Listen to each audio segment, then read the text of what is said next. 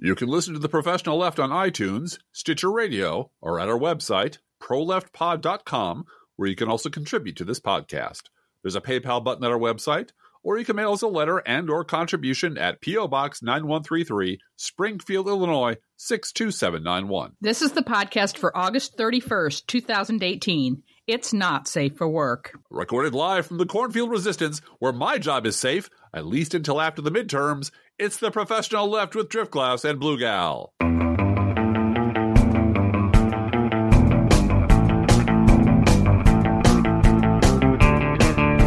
Hey, Driftglass. Hey, darling, how you doing? Looking forward to a long weekend. Me too. We had a real proud moment with Junior Dude. We did? Yeah, well, I, mean, did. I mean, yeah, we did. We definitely did. Just pulling your leg, dude. Just pulling your leg. he uh, decided that he ha- was having too much fun up in school, so he's not going to come home this weekend. Okay. And- Too much and, fun you to come home is progress. Yeah. that is progress. Like, I'm not lonely. I'm not sad. I'm not homesick. And, you know, I'm sure he's got uh, Careful. alcohol parties and other alcohol parties and other uh, events and activities that mom doesn't know about. Yes. He's got That, activities. you know, he's got activities. So, as as many college sophomores do. So they do. They do. And he's that's what happens. he's yeah. a college sophomore now and he's he's doing really well. Yeah. Um and everyone is now uh, a high schooler as of this year. right. Right. The right. open house last this week, actually. Yeah, how, what that was was that your first high school open house as a parent? Well, uh, Uh-huh. Yes. Uh, that was my first high school open house that I recall. Not the first high school event. We we've gone to uh, scholastic events and so forth, Right. where we met teachers and stuff. But Yeah. my first high school open house. high school uh, open house because yeah. we have we now have two in high school, so we have to tag team everything. Yeah. And uh yeah, so you got to meet middle child's Uh, teachers All and, all the teachers and and all the parents. and I did the routine for youngest child. So Yeah. and she's in ninth grade and middle child's in tenth grade. They're year apart. And they seem to be handling it very well. You know, the separate Yeah. friend groups and then the togetherness and then the games and then the everything seems to be working out. Fingers crossed so far. Uh, getting on to the show because there's so much to cover. Uh, Drift Glass, really we, ha- we really have to celebrate our newest sponsor, our newest Yes, fake let's celebrate it with- sponsor. with perhaps a beverage of some Perhaps kind. a beverage. Our newest fake sponsor is I Can't Believe He's President Handmade Vodka and Coffee Enhancer. Do you wake up every morning with one question and one question only? What has he done now? You're not alone. And now there's a product that won't make it better, might make it worse, but at least it's a reason to get out of bed in the morning. I can't believe he's president. Handmade vodka and coffee enhancer. A shot in your morning cup of coffee and sipping it straight throughout the day. I can't believe he's president. Handmade vodka and coffee enhancer may just make you pass out into a sweet unconsciousness where the worst political scandal is a legitimately elected president's tan suit. I can't believe he's president. Yeah. The only uh, dispute I have with the good people at I can't believe he's president coffee and vodka enhancer. vodka and coffee enhancer. uh, yeah, now I just I just cost us a sponsorship. So you, cut all this out. I hope. Um, is the idea of waking up in the morning? I sit bolt upright at three a.m. Yeah. Going, yeah. holy shit! And then I wind down a little bit and look at look at my wife, and she's still there, and everyone's still breathing. I usually do, and this is sometimes literally true. I do a walk around the perimeter of the house Mhm. just to make sure, you know, we're still alive on planet Earth. Not, there's no like flashes of nuclear fire on the horizon. Um, and I'm not alone. I'm sure Yeah. there are millions and millions and millions of people who are in the same situation. Right, losing So, sleep over what's Yeah. going on in our country. Absolutely. Uh, we had also had uh, that same night as the open house a little adventure in our house. We had a We did. bat in our house, which We if did. you live in, you know, corn country like we do, is a is I wouldn't say it's a common occurrence, but it's not an uncommon occurrence. It's not impossible. My my first experience with nature when I came down here uh, many many years ago was watching a very large hawk. Yeah. I mean, like the length of my forearm, Right. sitting upright, which is a very big bird, sitting on the street light across uh, from our house, Mhm. um, uh, waiting for the bunny that was hiding in the bushes oh to gosh. make its. yeah. And we've had possums and raccoons, and I've we've seen deer galloping through the streets and a bunch of other things. But uh, this was our first bat. Yeah, yeah. This was our Um, first bat inside the house. Yes, definitely. house. Yeah. Mhm. And little thing, and uh, the cats. One of them got the bat cornered in the living room for a few few seconds, but then he flew around a little more. And I recalled then I was like, okay, this has happened to me at least once before with my dad. And I recalled back in the day in the 70s, my dad taking a vinyl record album and a hat and catching the bat with that. And uh, so you got out a laundry basket. Well, we- first of all, we, we only have CDs, so right, were that screwed. was not going to work. But we had, but you, we did have a little la- laundry basket available and and a broom, Broom. and figured it out and got he, he flew away outside, so uh, no harm done. Out snatched him out of the air, got him on the ground, and swept him out swept the him door. out the door and he flew away. He did. He was fine. He he was flying when I saw him go out the door, so he's okay. He or she. And uh, but uh, just so you know, if you think we don't live in corn country, just right out in the middle of uh, rural America, uh, we definitely do. Well, actually, a couple of other things happened that day. In addition to the open house, uh, youngest child got blood stains Oh. on her Tupac On her shirt. Tupac shirt, yes, which is made a and made a beeline for me. she did. She said, you know, drift glass. She didn't say drift glass, but stepdad, please, because you're the laundry guy. I'm the laundry guru. yeah. guru and uh, sh- she just immediately wanted you to fix it she wanted a pristine Tupac shirt Yeah. and so you took Yeah. care of that Revolution ain't what it used to be, Blue Gal. no it ain't Yeah. Yeah. But this, that was also the day that I, I as I was walking into uh, the breakfast joint to get my wife a muffin, oh yeah Yeah. um, who was walking out but my soon to be deposed Republican congressman.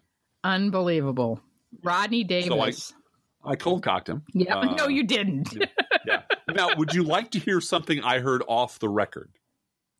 from donald trump because everybody's About- reporting what he did off the record today No. but About Rodney Davis. Oh, okay. Yeah, Remember yeah, told- right. You told me about Yeah. this. And this is this is uh an, yes, it is anonymously sourced. Yes. It is from a what you consider a trusted source, however. Incredibly reliable Mhm, source. Yeah. mhm.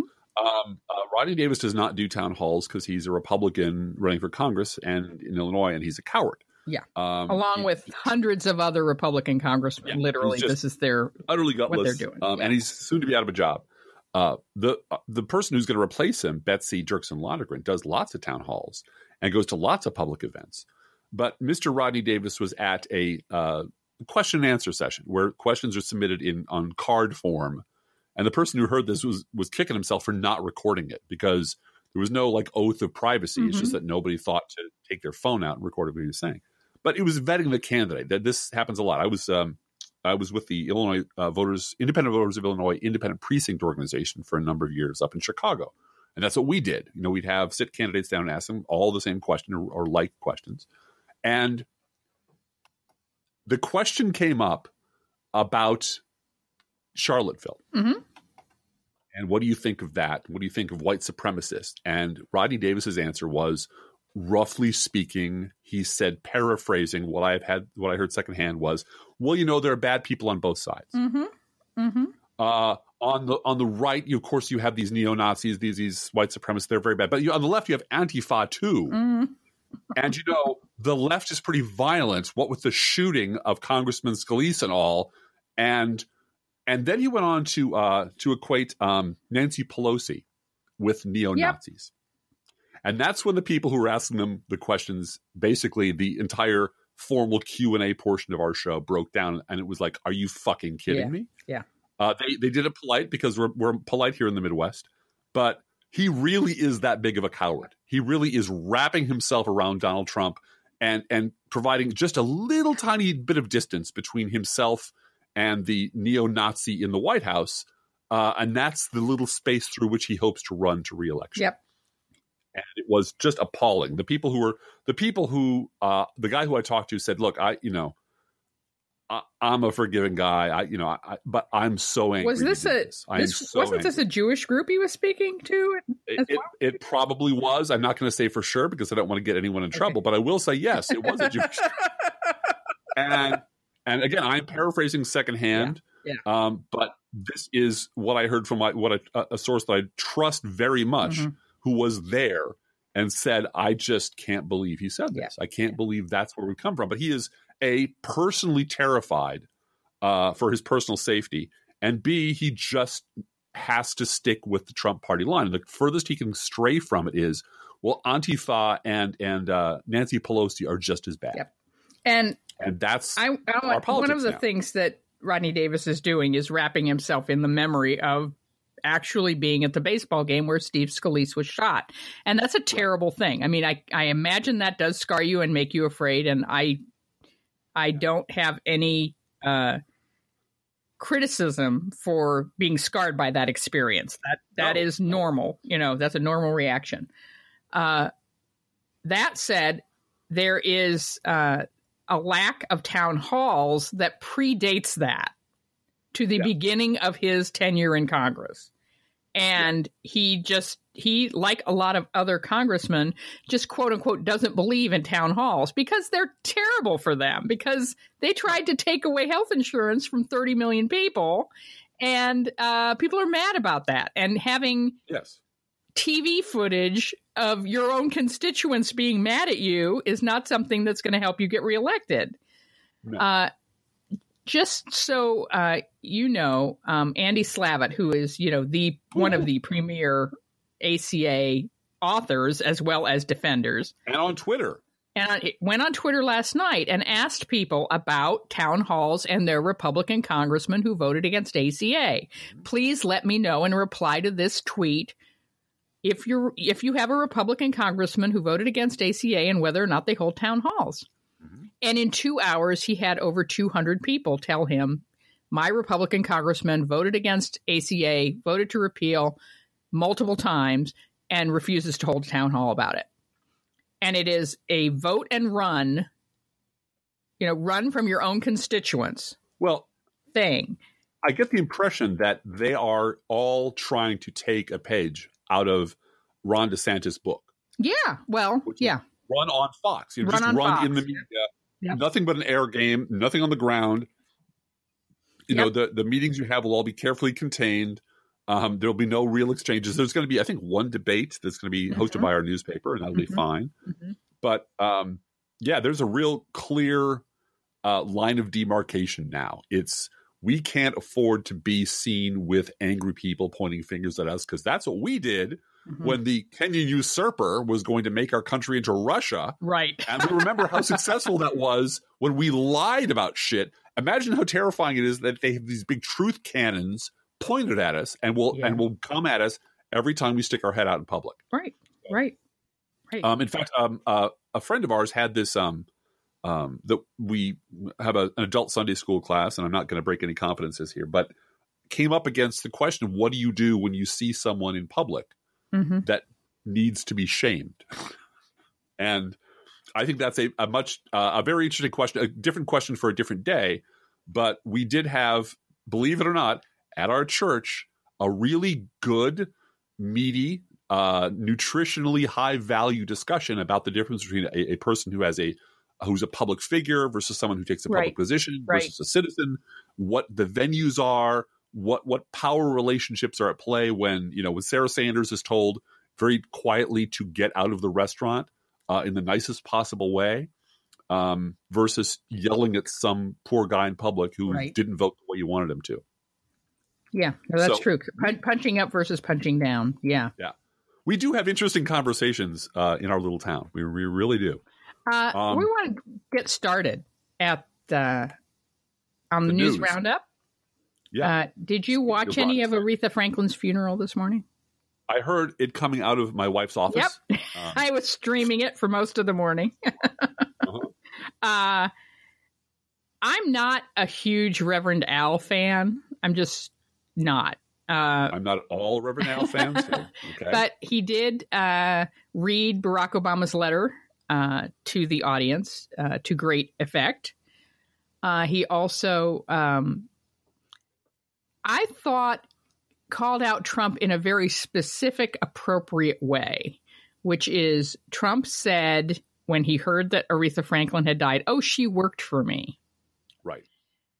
And he said, Reverend Al said, she didn't work for you. She performed for you. And she worked for us.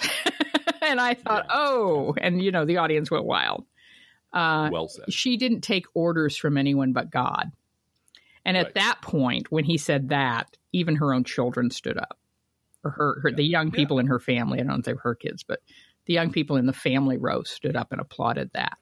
Um, I was I'm very impressed hearing how much she did, how much fundraising she did, how much uh, behind the scenes activism, how many checks she wrote uh, mm-hmm. for her people and for the cause of civil rights and women's rights and so forth.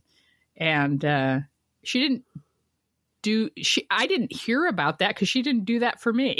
you know, she that wasn't I was not about that. That was she was not about well, me. So she didn't haul a spotlight exactly. around. Look at me. Look what I did. Yeah, yeah. So uh, I'm I'm um, impressed and. Uh, and I, I loved the service because you really do get a sense of where the moral center of this country is.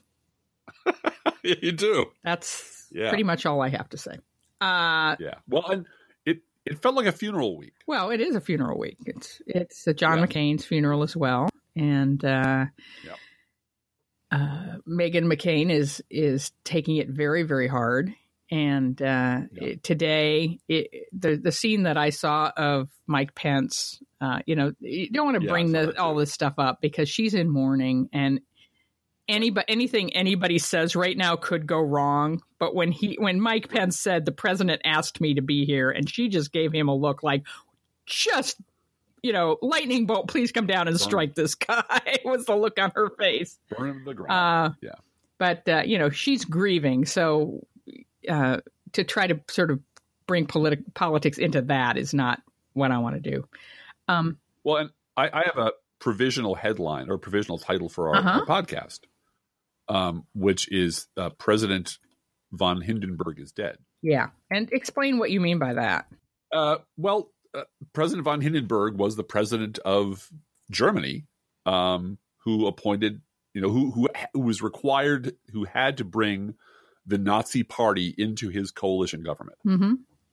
Um, to to control them, to mollify them, to to pacify them, to sort of you know make peace with them, and then he died. Yeah, and that left the path wide open for uh, Hitler's rise to from you know from Chancellor to Führer. Yeah. To be the the man and to take over the government. He had his people ready. You know, he knew what he wanted. He knew exactly how to get there. The old guard was weak and didn't know how to cope with someone like this. Germany was on its knees.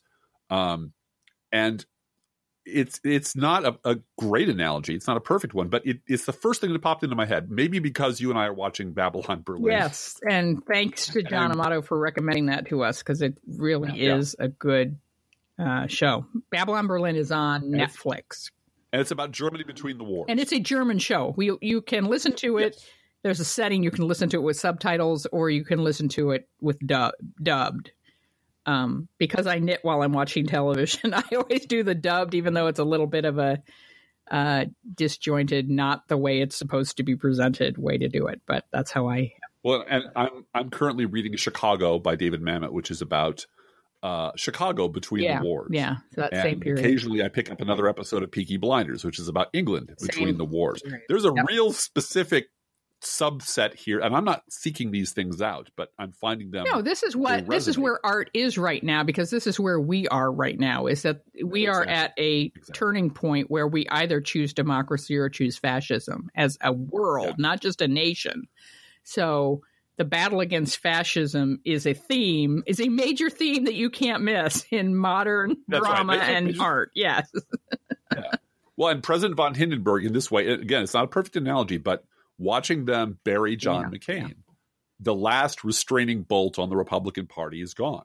In terms of in uh, terms of ACA, that's for sure. And this in, in terms of any any pretense that they are anything other than either uh, an outright white nationalist fascist right. party or they are under the boot heel and willing to bend the knee to fascists because Russia has dirt on them because they're craven, because of political ambition, all the horrible reasons, all, all the horrible reasons that anyone of this type should never be allowed to hold office is exactly who these Republicans are now. So whatever whatever Russia has on Lindsey Graham, um, you know the the the take the dis- difference between what he says about John McCain at the occasion of his Mhm. death and his actions after his friend has passed away are night and day.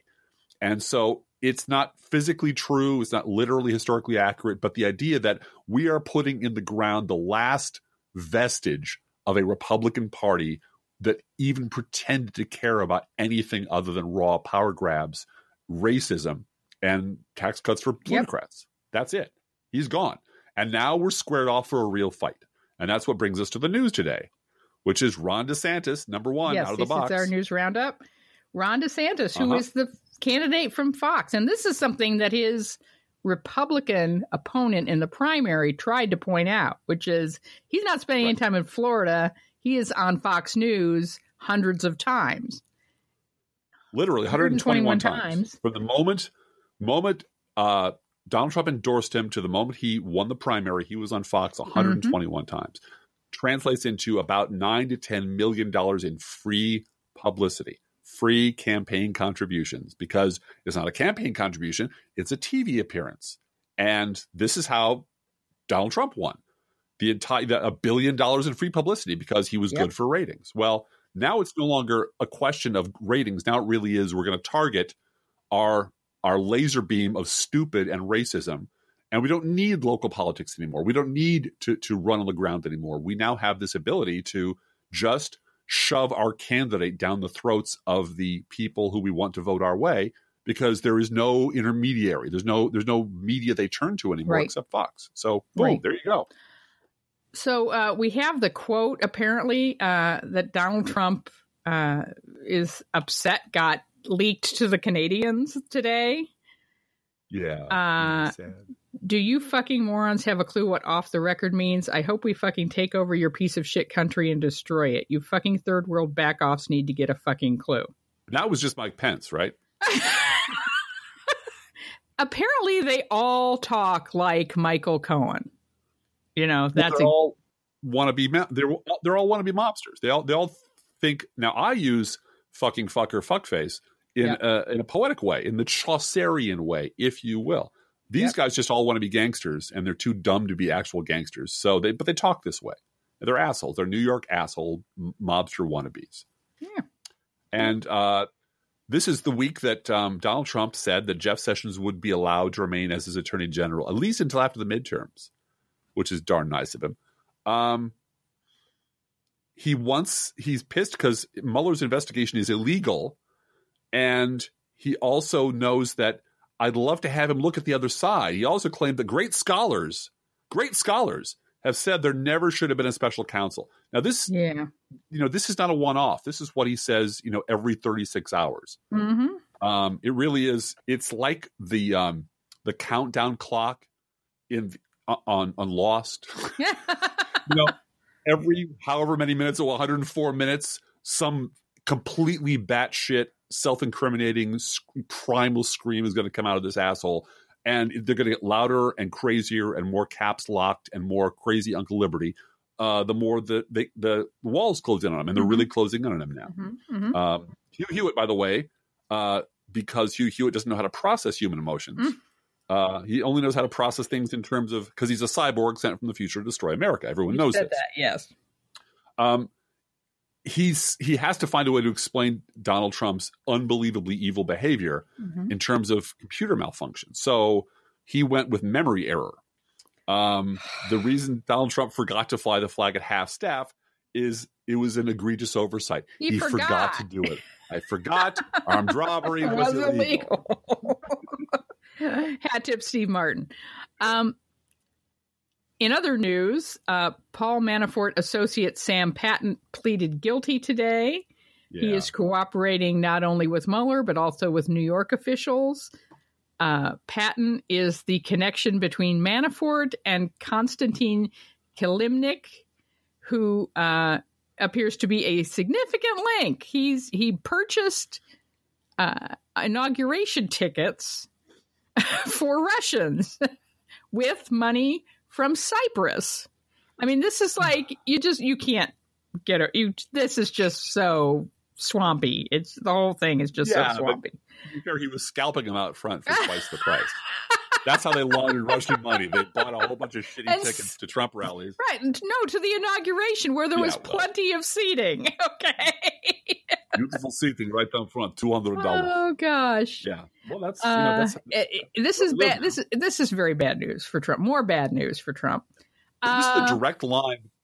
His charity yeah, yeah, as a money laundering organization and Russian, you know, mobsters. And this was this didn't come out of nowhere. This was the the, the gentleman who allocated, right? right, right. He did. This, This, this is the guy. Patton went before the judge today. There were two people from the Mueller. This is in New York. Uh, no, I'm I'm sorry. I take that back. I believe this was uh, before the Manafort judge, so it might have Right. been in uh, Virginia or D.C. In any event, there were people from the Mueller investigation there, as well as from the Trump uh, Foundation uh, charges people there before the federal judge as Patton gave his plea to the judge at, out loud. Uh-huh. You know that that's what they do. And uh, the Manafort people said yes, he's cooperating with us, Your Honor, and the Trump Foundation people said yes, he's cooperating with us, Your Honor, because that all has to happen. You know who is Right. Who is this guy? What did he do? How is he cooperating? Is he for real? And the prosecutors have to tell the judge, yes, he's for real. Well, and, So- and ever since George Papadopoulos popped out on the scene, Yeah. you know, you get the feeling that there's just a clown car full of one. criminals out there, Yeah. of people whose names you will never hear, or suddenly you'll be reading, who the fuck is Patton? Oh, he's the guy who was the link between the Russian Mm-hmm. goons and the Trump charity, which was nothing but a money laundering Yeah. slush hole. And Manafort. And Donald And, Trump. Manafort. and The Manafort. Campaign, Oh, of the course the- campaign manager. Yes. Oh, he's a bag Yeah. man. Oh, I get it. He's the fucking bag man. And and I, you know, I really this flashes me back. I hate to say this, this is probably inappropriate. This flashes me back to 2005 Mm-hmm. when we all had to start memorizing the names of obscure Iraqis and other people who should never have been called to our attention, but were because a Republican president decided he would go remake part of the world by Yep. force on a lie. Well, and I feel now that way fucked.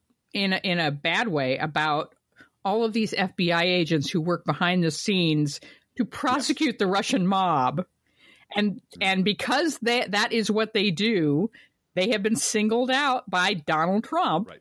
And Fox News in a collusion between, I mean, the collusion that's going on between Fox News and the White House is nonstop and thick as it's not even it, there should be a word beyond Collusion, collusion, yeah, if you know yeah. once you are once you are actually you know bred Right. together crossbred into a single new species um because i shouldn't i shouldn't know peter no, Strzok's name exactly. i shouldn't know bruce Right. Ohr's name i shouldn't know any of these people's name they should be working they should be boring ass cops and bureaucrats working to protect me presumably completely apart from my attention doing their job and busting Right. criminals the only reason anyone knows this is the criminal, the, the worst criminal in the country, is now sitting in the most important job. In the And I don't know if you That's the caught problem. that uh, Greg Gutfeld of the Five, you know, the Five, he said on the air yesterday Trump was radicalized by something, okay? Because he was a Democrat and was fairly liberal, pro choice liberal. Sure, yeah. But he Mhm. was radicalized. You know what he was radicalized by? Us, Fox News. Uh-huh.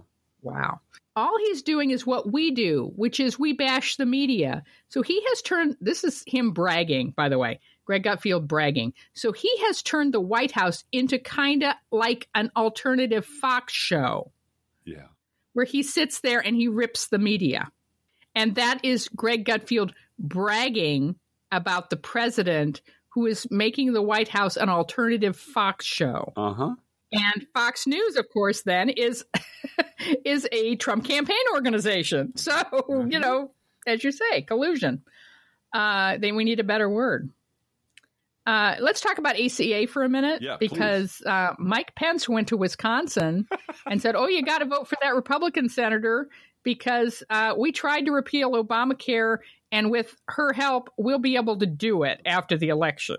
Yeah. Now, Chris Murphy, Senator Chris Murphy said, quote, we tried to take health insurance away from 30 million Americans, and if you vote for Republicans, we will try to do it again is a slogan I'm cool with. Uh-huh. I think everybody, every Democrat would like to run on that, and should, and, and really they should. are, that, and they are. I know that yeah. Betsy Dirksen Londrigan is running on this. Absolutely issue. running on and, that, and decided actually decided to run. Her story is I decided to run during the beer blast in the Red Rose Garden when all these Republican congressmen were celebrating my kids losing their health insurance. You know, that is why she's running. Well, and this is the week that we found out the Trump administration has been creating stateless citizens. Absolutely. By denying passports to U.S. citizens, they're coming for you, folks. They're coming for all of us. Don't think mm-hmm. for a mm-hmm. minute they're not. Uh, to U.S. citizens and accusing hundreds of Latinos along the southern border of using fake birth certificates to obtain U.S. citizenship. Yep. These are citizens, U.S. citizens. And it's based on skin color. It is, it is not based on citizenship. It is based on ethnicity and skin color. That happened this week. And and yep. I, I had a um uh, an email from one of our listeners, Raymond. Hey Raymond, how's it going? Uh, who was like, I never thought he'd get that low. I never thought yep. I never thought in you know, as bad as he is, going after stripping people of their citizenship. Yeah. Uh, is based on race. Based on race and and and this is the this is the part that I've been thinking about an awful lot, and I'm not going to be able to articulate it well, but I'm going to talk about it uh, over and over again on this podcast.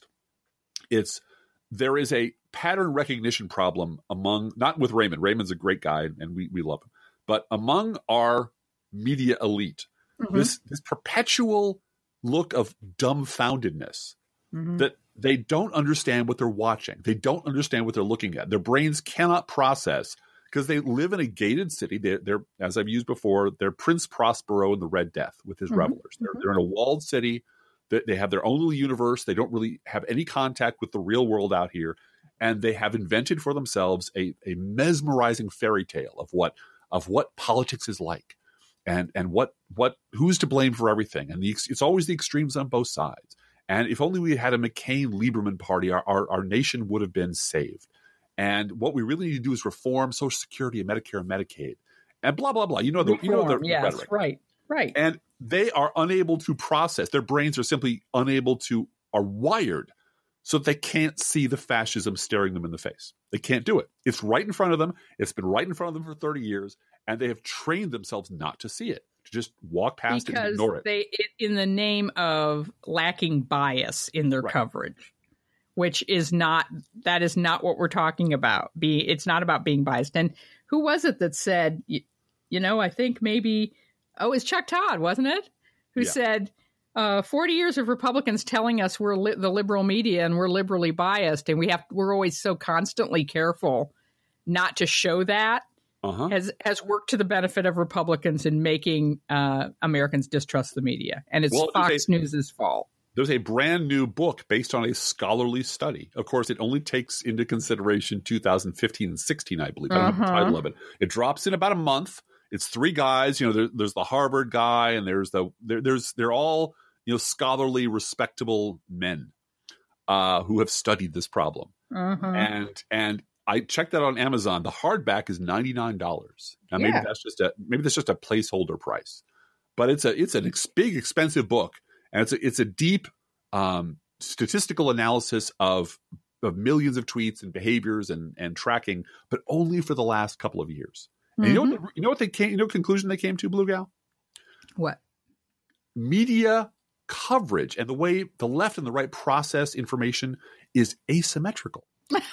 It turns out, I know this, this. I hope you're sitting down in a comfortable chair because this is going to shock the shit out of you. No, it's not. um, on the right, they just listen to whoever the fuck tells them what they want to hear and ignore everything else in the world and call people rhinos and squishes and scum who tell them otherwise and ignore everything.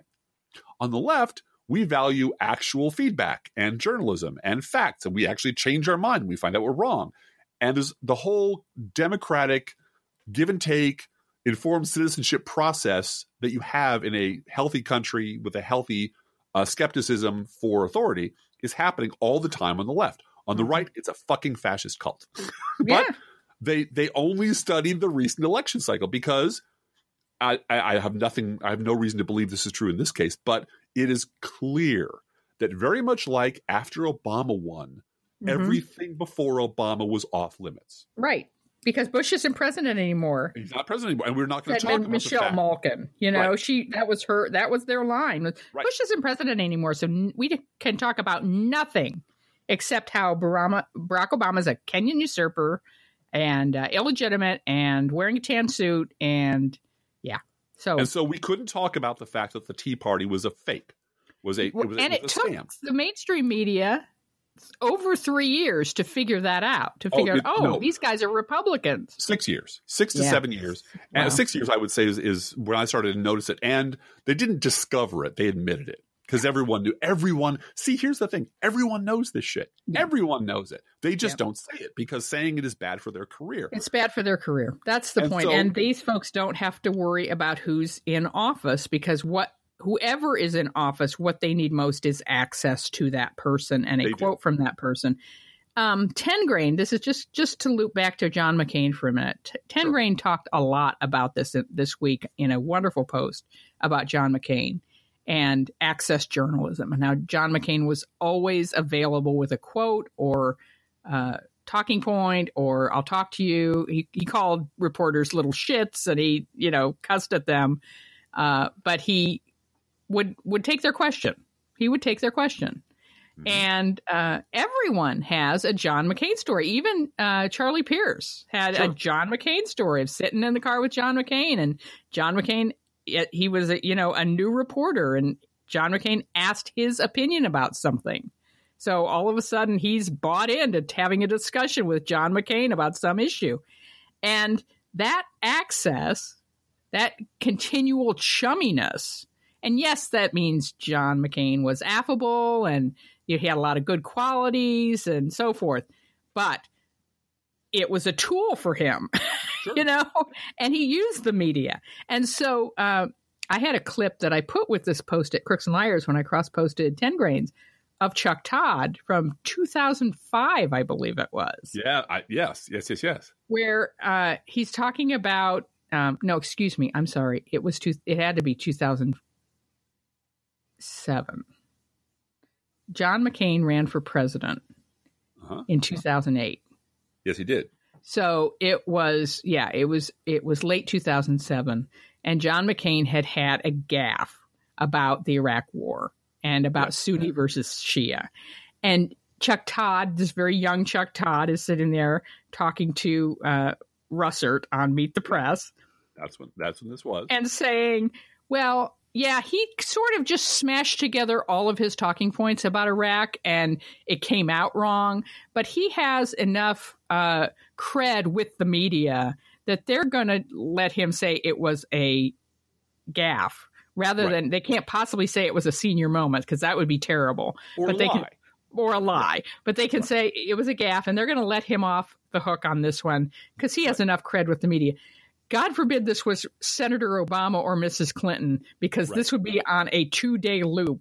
Their gaff about how they don't know what's going on in Iraq. Chuck Todd said this. Chuck Todd said this, right? And, it's just was pointing out on- who was, who was looking on dreamily. Peggy Noonan. She looked. She was literally this. The, the players never change. No, The this was the amazing thing. Changes. It was that presidential historian guy, uh, Jon Meacham. Jon Meacham, and Peggy Noonan. Both and the only on way you get off that stage is, you know, rest in peace, right. uh, Tim Russert, because he passed Yeah. away. That's how you get off NBC's Meet the Press, is you die. Uh, Mm-hmm. John McCain was on Meet the Press more than any other guest in Yes, he was. history. Yeah, he was. He, well, we used to joke he was the the senator from Meet the Press, Right, right. And he was on there And constantly. this And, you is know who not a good thing. This is a. This makes it a game. and the second most frequent guest for a year and a half, I think, Newt Gingrich. Yeah. Yeah. It's a club. It's, It's a, a fucking club, and as and they treat it as a game. They treat it as an absolute game. And um, I might have to pause and go and and see. I- I'm not sure if it's Ben Cohen, um, who said, "I created access journalism. Now I think it's time to stop." Mm, yeah. Uh, I should have looked that up before the podcast, and I, I will double check that because I'm not sure the name. He'll put that in his notes on at his blog, Driftglass. Yeah. Go Google Driftglass. He'll find out. I Uh, will. let's get back to our news roundup. Uh, well, I, I do. me- Oh, go ahead. I do want to add one more item on this list, which is as the um, as we all agreed, no one on the left, but as everyone in the media agreed to pretend the the Bush administration never happened, Right. to let everyone off the hook so they can Mhm. go on about the business of destroying the Obama administration Right. and pretending the Tea Party was some new thing. The exact same cast of characters have all now agreed that everything that happened before the the Trump administration never happened. Right. So we're not going to examine the history of the Republican Party. You can pull our fingernails out, you can waterboard us, you can do whatever you want, you can threaten to, to fire us, but we're not going to fucking talk about the history of the Republican Party. And that has led to a spate of books by Yes. never Trumpers Yeah. who that are that are pseudo confessional. And I just want to point out the latest one is by Max Boot. Yeah, I love your post on this, by the way, Conne- connecting it to the um, Star Wars novellas that all had different covers, but were the Yes. same book. yeah. As long hey, as long as we're it's all the never Trumpers are selling the same book, and that book is basically liberals' own words, which they are selling back to us for twenty bucks a pop. Uh-huh. And and the Um, title and- of the book is Uh, his book, no, all the books, The- all the books in your Oh, the title- Photoshop. the, the title of all the books is "Holy shit, the Republican Party's full of Republicans." I never knew. Who knew? Oh my God! How did this ever happen? But but it's it's an industry. It's a it's a genre, and it pays very well. I, you know, I will go on a great length at some other podcast about Rick Wilson. Uh, has added a zero to his net income, according to himself, now that he's on the never the Never Trump bestseller list. But this is about Max Boot, and Max Boot. 12 years ago, the late Stephen Gilliard very accurately described Max Boot as a man who writes middle class war porn and why would anyone take him seriously? Which is a Mhm. very good Mhm. question. Now, Max Boot has a, a book that's dropping in September called The Corrosion of Conservatism Why I Left the Right. Oh God. And if you go through, the blurbs are all heroic. You know, he's a fucking heroic. He's not now, he's he's no longer a Republican, but he's also not a Democrat, Blue Gal. You know what he is? Mhm. He's an independent He's an independent. and and he's going to lead the way he's going to fix this problem is he's going to help lead a glorious centrist revolution He's got he's got some competition. because the the, the the extremes on both ends are very bad so Uh-huh. we need he need to help he needs to help create this nascent centrist movement to counter Trump's assault on democracy and this book is blurbed glowingly by Mhm. Jon Meacham, It, ha- it has to be Joe Scarborough too. Joe Scarborough, and Bill Kristol. It's a fucking circle jerk, and no one but yeah. those people are allowed to play. And and the price of entry is that Yep. you agree to never fucking mention what happened before today. Never mention that Bill Kristol and Joe Scarborough are responsible for the disaster that we are looking at around us. Never. And if you do that, we will give you a book contract. We'll make you a guest on our shows. We'll give you a hand job under the table. We'll make sure your family never wants for anything. Yes. Driftglass, Yes. Driftglass, drift glass, Driftglass. I blame a certain category of women progressives, and maybe not too progressive, but middle of the road Democrats, suburban women Democrats, Are they who, Pumas? wa- who really want everyone to get along and who Yes. really want to believe that I can be I'm a good Christian person so yes I'm I'm not a Republican. I vote Democrat but I really want my friends across the aisle to come to some agreement with me about these things Now you're just and work together. And why can't we just be nice and not push our uh, new friends farther to the right? You know I've been chastised on Twitter by the by a certain person uh, and I just was like no screw this kumbaya nonsense. You know, Mhm. this is about health insurance. And when we get, you know, we've said this on 10 podcasts now, and I'm sorry, I don't mean to be repetitive, Mhm. but you get Trump out of the picture, even get Pence out of the picture, you rebuild and rebrand the Republican Party, and they're coming for your Medicare, and they're coming for your health insurance, they're coming for your Social Security because they've got a billion dollar hole in the budget from their tax cut, and they know that's where they can get the money. Trillion and the one percent that they represent trillion. The one percent is the people they truly represent the one percent don't want to pay for boomers' health insurance, don't want to pay for boomers' retirement and nursing home care. They don't want to pay for it. Yep. So and and they don't want the the U.S. government to make their money worth less by printing money to ma- to pay for that. So print money to pay for our tax cut, sure, because Sure. that puts money in our pocket. But don't print money to to pay for anyone else to have health insurance or health care into their old age. We Well- we are ter- and they're really terrified of the cost of that Well, because this this huge generation is is headed. You know, the ones that survived into their 80s, a lot of them, one out of three, are headed for a nursing home that's going to be paid for by Medicaid. Mhm, and going to be staffed by people who weren't born here. Yeah. Well, if if they're lucky, Yeah. if they're lucky, and we don't, you know, uncitizen Yeah. and make nation nationless people, Mhm. And and you know, in a way, that's racist because this is something that my dad was on the phone with me about uh, yesterday, talking about his health care, and you know, he's eighty two, and uh, he saw a specialist this week, and uh, the person's he, he laughed because the person's name was Sickwell. Vladimir Well, Sickwell, something yeah. like that. It was Yeah. it wasn't Vladimir, but it was. He thought it was just funny that the doc, the surgeon's name was Sickwell. Yes, okay, um, but he he was a foreign person, you know, who Uh-huh. spoke perfect English Mhm. and uh, with an accent, and clearly came from a country not the United States, and is a specialist in a very uh, highly regarded hospital, uh, taking care of a very specific problem where you know he he makes a lot of money doing this, and he is he is well compensated and very much needed for his technical skill, Yeah. uh, surgical skill, and so for us to pretend that you know what brown people are going to be doing in this country is cleaning up after nursing home patients is denigrating them. I don't want to do that. Uh, no, no, but we no, need but we need immigrants very- of all varieties and at all skill Yes. levels. And There, well, and nine times, well, four times out of 5 Mm-hmm. Uh, the person who is helping, you know, mom in the nursing home or dad in the hospice is Uh, a first generation American or, for, or an immigrant. Absolutely. That is the and working hard at a job that nobody else wants to do. and putting their child through medical school. Exactly, exactly. That's the is the. American story. that is the American Well, and- story. Absolutely, and- yeah. and this this I, I do want to bring it back to World World War One and Two, just for Sure, one moment, which is you and I talked about sort of like, wow, it's weird that we're sort of watching all these things that all happen to take place in the same period, and you and I both thought of Mrs. Pettigrew Lives for a Day, Yeah, yeah. Such a great movie. terrific movie. And it, if you haven't seen it, we're not going to spoil it for you, but it has to do with people who survived the last war as World War adults. One. Yep. last Yep. World War One, and and the younger generation who has no real memory of it, hmm or doesn't really understand what they went through, and doesn't really understand the horrors of it, and the older people who are vastly different in economic standing in this society are ex- are are are soul mates in their experience of that horrible time, and they he's wealthy and she's not but they both understand what's coming And and what And they lost.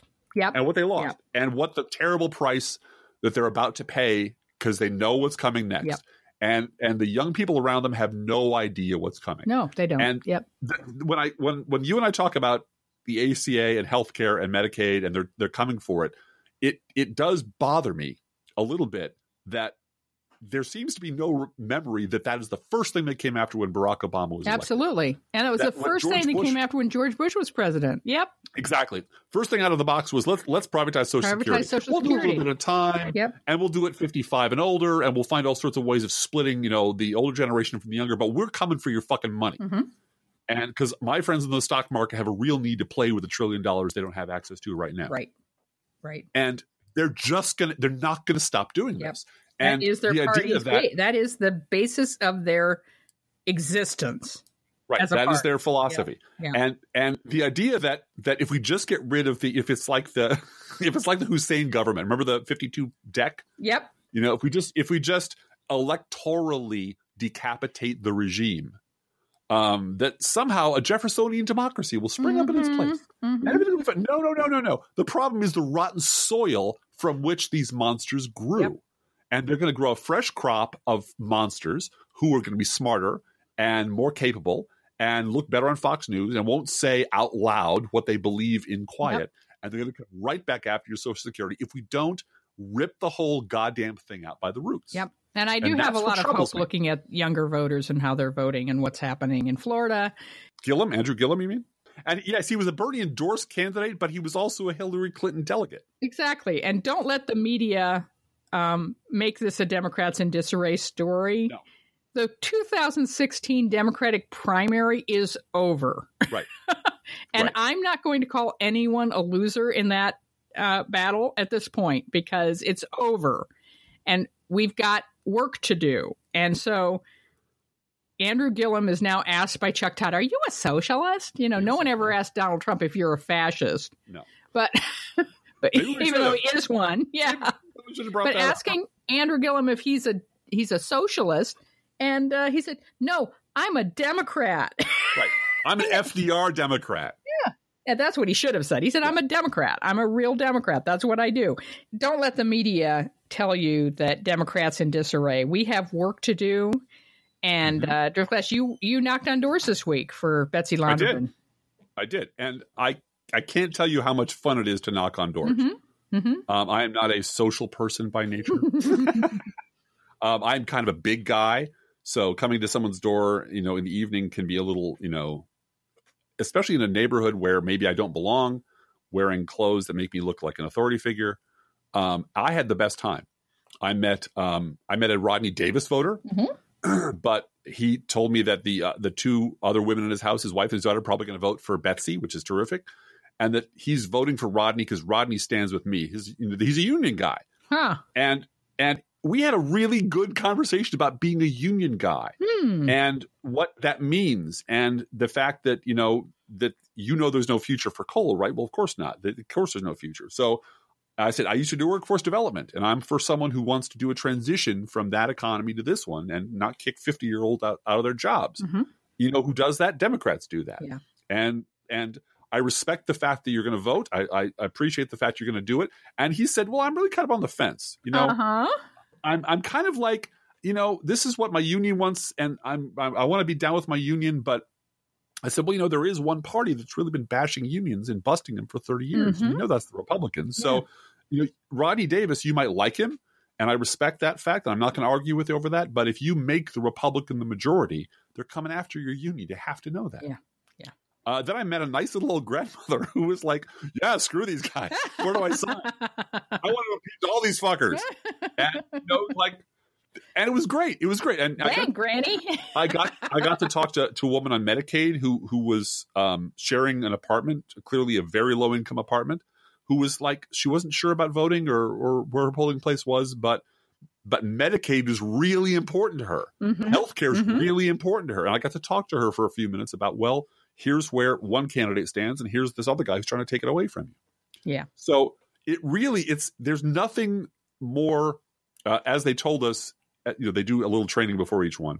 Yeah. There's nothing more important than that face to face meeting. The Mhm. phone banking is important, but you know, really the real the real meat is where you go out and talk to people. And I wanted to raise my hand and say, you know, the phone bankers are sitting right over there. right next to you. Right over there. What they're doing, just keep your voice down. But but it's time to go out and knock doors and change people's minds and register them to vote and phone bank and get them to vote by mail and talk to people one on one. If you can get two people to the polls who weren't going to go anyway, two votes to the polls, that will change everything. Yeah, yeah, it Yeah. will. Because there's a whole bunch of people sitting out there not realizing that that this is, is important to them, that this Mhm. matters to them, that this shit is really important. It's not happening far away in Washington. This affects their lives. And you being at their door at six in the evening or 10 in the morning or Saturday at noon, being real nice and, and, and saying please and thank you and, and pointing out that these are issues that affect us and we as a community need to stand together really makes a difference. Yep. That is the difference between winning and losing. And uh, I was going to go online and find the vote by mail registration form that would get a ballot mailed to Junior Dude at college. Yeah. And I didn't have to because J.B. Pritzker, the Democratic candidate for governor in Illinois, mailed him one Isn't that nice? Isn't that nice? as a Yeah. recently registered new voter. Uh, you know, clearly uh, 18 years old, reg- registering. I mean, uh-huh. I'm sure they have all kinds of data on him as a registered Democrat and, and relatively recent. He was on the list to get that vote by mail card sent to his home registration address. So we forwarded that on, and he's excited because uh, vote by mail ballots get counted first. They do. So when you see They're... when you see the the big board, when you see Steve Kornacki at the big board and the polls close, and all of a sudden you've got 13, 15, 20 percent of the vote come in right away, that's vote by mail. If you tell your canvasser you're going to vote by mail and you actually do it, they will never come to your house again. Yep. You'll never bother you again. Because that, yeah. that is a vote we can bank. Yeah. That is a vote we can put down in the books and not have to come back and not have to remind you that it's, you know, polling place, mm-hmm. election day, get out there, mm-hmm. lines, you know, bring an umbrella. I'm still going to go to my polling place because they have baked goods. They there. have cookies at ours. And yeah, I, I, tend to go just because. But um, it's a sacred thing, but it's a thing you can do by mail. Yeah. And here's the reason you do that because there is, if the Republicans retain control of Congress, there's no way that they're going to provide a check on the guy who said this this week. Yeah, he said, "What's going on?" He said at that- CNN is happening to different degrees. Other networks, with NBC News being the worst. The good news is that Andy Lackey is about to be fired? Question mark for incompetence, and much worse, when Lester Holt got caught fudging my tapes on Russia, they were hurt badly. Now, uh, that lunatic is the president of the United States who is now just fucking raving, lying, bullshit nonsense all day, every day. This is this is the one that that you know this is there's the Monty Python sketch about the Piranha Brothers. Yeah. Uh, even the police began to st- sit up and take notice. Yeah. No. This is and this is the the week that the FBI had to tell the so-called president of the United States you're full of right. shit. This is an interview that took place 15 months ago. Right. On TV. There's video. This is the thing crazy Uncle Lib- over and over again. crazy Uncle Liberty doesn't realize that there what how this is a guy who had a TV show for 15 years doesn't know how, how videotape works. Right. Uh, right. No, th- that's not really true. What he knows is that his supporters, the Republican base, are reprogrammable meatbags who will believe yeah. anything. Mm-hmm. So if they've been watching this tape, you know, they've been avoiding this tape. Let's face it, they've been they've yeah. been switching the channel every time the subject comes up. But if their dear leader comes on and says it's all a fake, it's a fake, they fudged it, it's a fake, and they're going to get fired for it, they'll believe it. That's and those people are going to go out and vote in November. Yep. Which is why you have to go out and vote. Which is why twice as many of us have to be out there voting in November. All right, we're um, going to do lightning round now. Yes, um, uh, go right ahead. You do, you do the odds. Go ahead. Trump called on the U.S. Supreme Court Chief Justice to tell the head of the FISA court to question the FBI and Justice Department about their use of the Steele dossier. Because, you know, that's what you do when you have a problem. You blow on a call to the head of the Supreme Court mm-hmm. and tell them to, to be do your, your dirty work for lackey. you. Mm-hmm. Yeah. In 2016, Trump and Michael Cohen tried to buy all the damaging information in that National Enquirer safe. Okay. Yeah. Next. Cool. cool plan, bro. Uh, the same guy who just blew a 1.4 trillion dollar hole in the budget, the same party uh, to provide tax cuts for billionaires and corporations, just turned around and canceled pay raises for 2 million civilian federal employees in order to put our nation on a fiscally sustainable course. Also, to make sure that those people get out and vote. Because you know what? You fucked with my mm-hmm. paycheck and now i'm going to vote you out of office. Way to go big man. Uh, a california man threatened to shoot boston globe employees because they had an editorial response to trump's ta- attacks on the news media. And uh, of course donald trump says that the democrats and the left are violent. So does tucker carlson all the time. All right. Yeah of course they do. Um, the White House counsel Don McGahn discovered that he's uh, not going to have a job after yeah. because he read yeah. Twitter and found out from his boss that he's being fired. Uh, step down, I believe, is the technical term for it. But the good people at Where the Good Lord Splits You, Emergency Farewell Party Supplies, will be showing up at Don McGahn's office sometime in the next mm-hmm. few months. Uh, this was the when the FBI said Trump was full of shit. I believe Trump accused China of hacking Hillary Clinton's email. I can't. Yeah, yeah. Okay, China. China. China. Sure. Um, Donald Trump said his administration did a fantastic job in Puerto Rico, despite the official death toll rising now to 2,975 Americans. He, he threw paper That's towels real good, though. Yeah, yeah, he did. Uh, and, uh, leak, and this is worse, worse than Katrina. Than, literally is, worse than now, Katrina. Yeah, by a lot. Yeah. Uh, leaked emails revealed that a former Homeland Security policy analyst who resigned last week has ties to guess what, Driftglass? White nationalists. Oh, vertical marketing. Um, no, QVC, no, something white that. No, nationalists. it's it's a not if it's not a Russian under the rock, it's a Nazi. Okay. He was shopping for office furniture on his computer. No, Ron DeSantis, about whom we Speaking spoke earlier. white nationalists, yeah, warned Florida voters not to monkey this up by electing his Democratic opponent, who's African American. He also He also- threw in the word. Yeah. Yes. yeah, he, he also threw in the word articulate. Yeah, Yeah. yeah. Yeah. Trump accused Google of being rigged against him. Uh, he, as Tengrain on Mock Paper Scissors has said, he's he's declaring war on algorithms. Yeah. Uh, Yeah. The search results for Trump news show mostly bad coverage about him Yeah. from the fake news media. That's just coverage, Donald. Yeah. That's all that is. We, we used to be at war with Al Qaeda. Now we're at war with algorithms. Algorithms, So, yeah. yeah. Um, starting September 4th, just just right after the uh, Labor Day holiday, the USD the USDA will begin bribing farmers in Trump country with 4.7 billion dollars of your tax money of a total 12 billion dollars, which will be called compensation for the trade war that President Stupid started with China. Mhm. So way to go. Were you were apparently welfare is cool, socialism is cool as long as it's being used to bribe Trump voters. Yeah. And uh, God forbid you should use it on free school lunches like they're doing in Houston. And I had to go on Twitter this morning and notice that people, there are, of course, Republicans bitching about the taxpayers are paying for free school lunches. And uh, our school district did this immediately. As soon as they Yes. found out that they were, uh, the USDA would not allow them to use uh, free lunch statistics in order to gain grants, that you couldn't Right. use private information uh, that's used for the free school lunch program for any other purpose. They dropped charging for lunches. There was no point. It is a money saving uh, move to simply give every student in the school a free lunch unless you can use the statistics to apply for grants. Uh, there's no point. So uh, this is money saving, folks, to just say, nope, we're not going to have bookkeeping on 50 cent lunches. We don't need to do that. All right. Uh, Republican Senator James Inhofe said McCain was partially to blame for the controversy over the lowering of the White House flag to honor his death.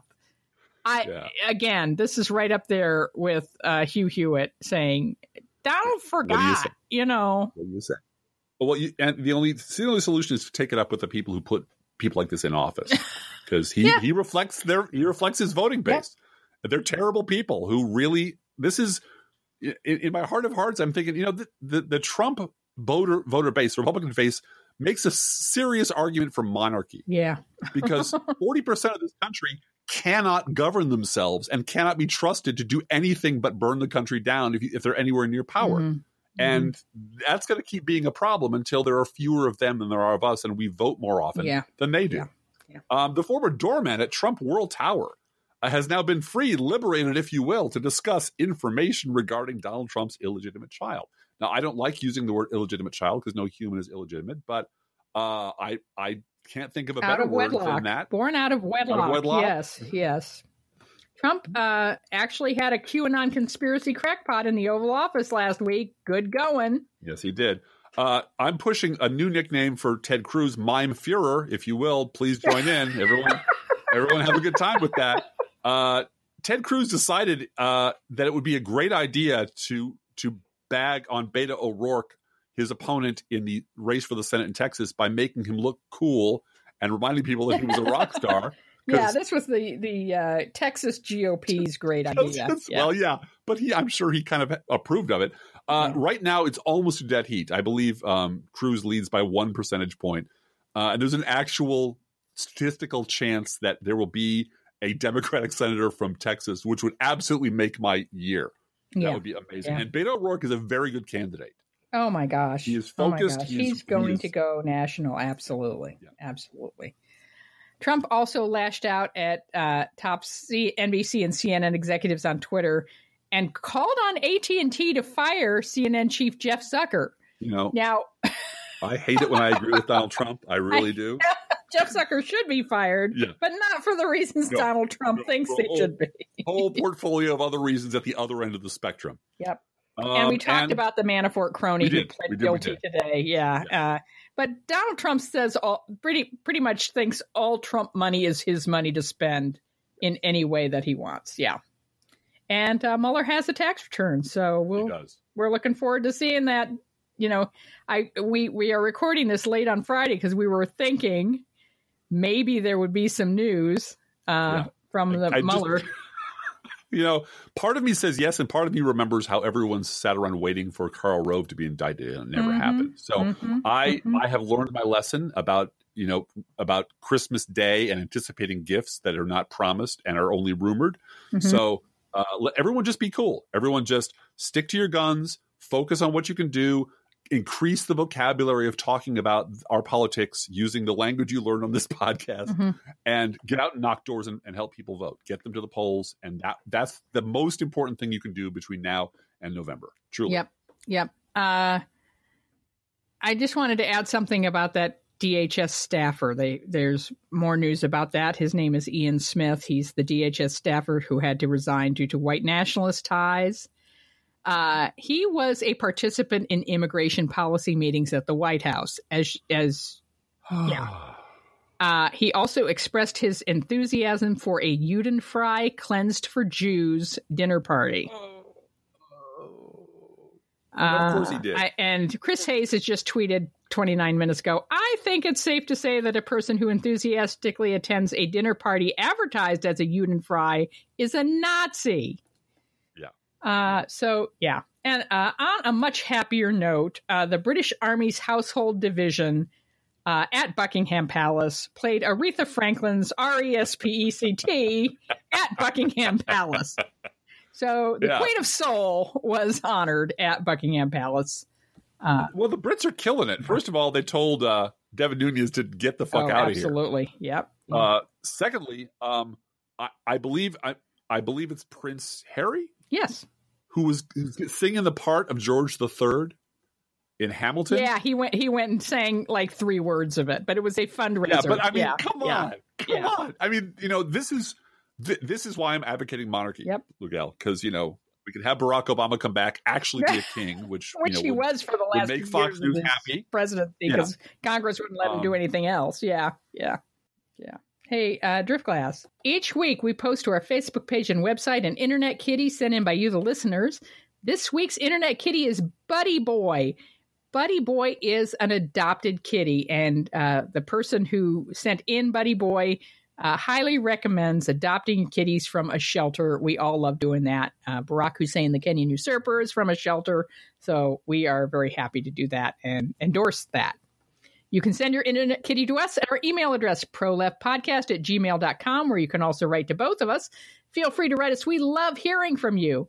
Be aware if you write us at any of our addresses, we reserve the right to read your email or U.S. Postal Service. Go Postal Unions!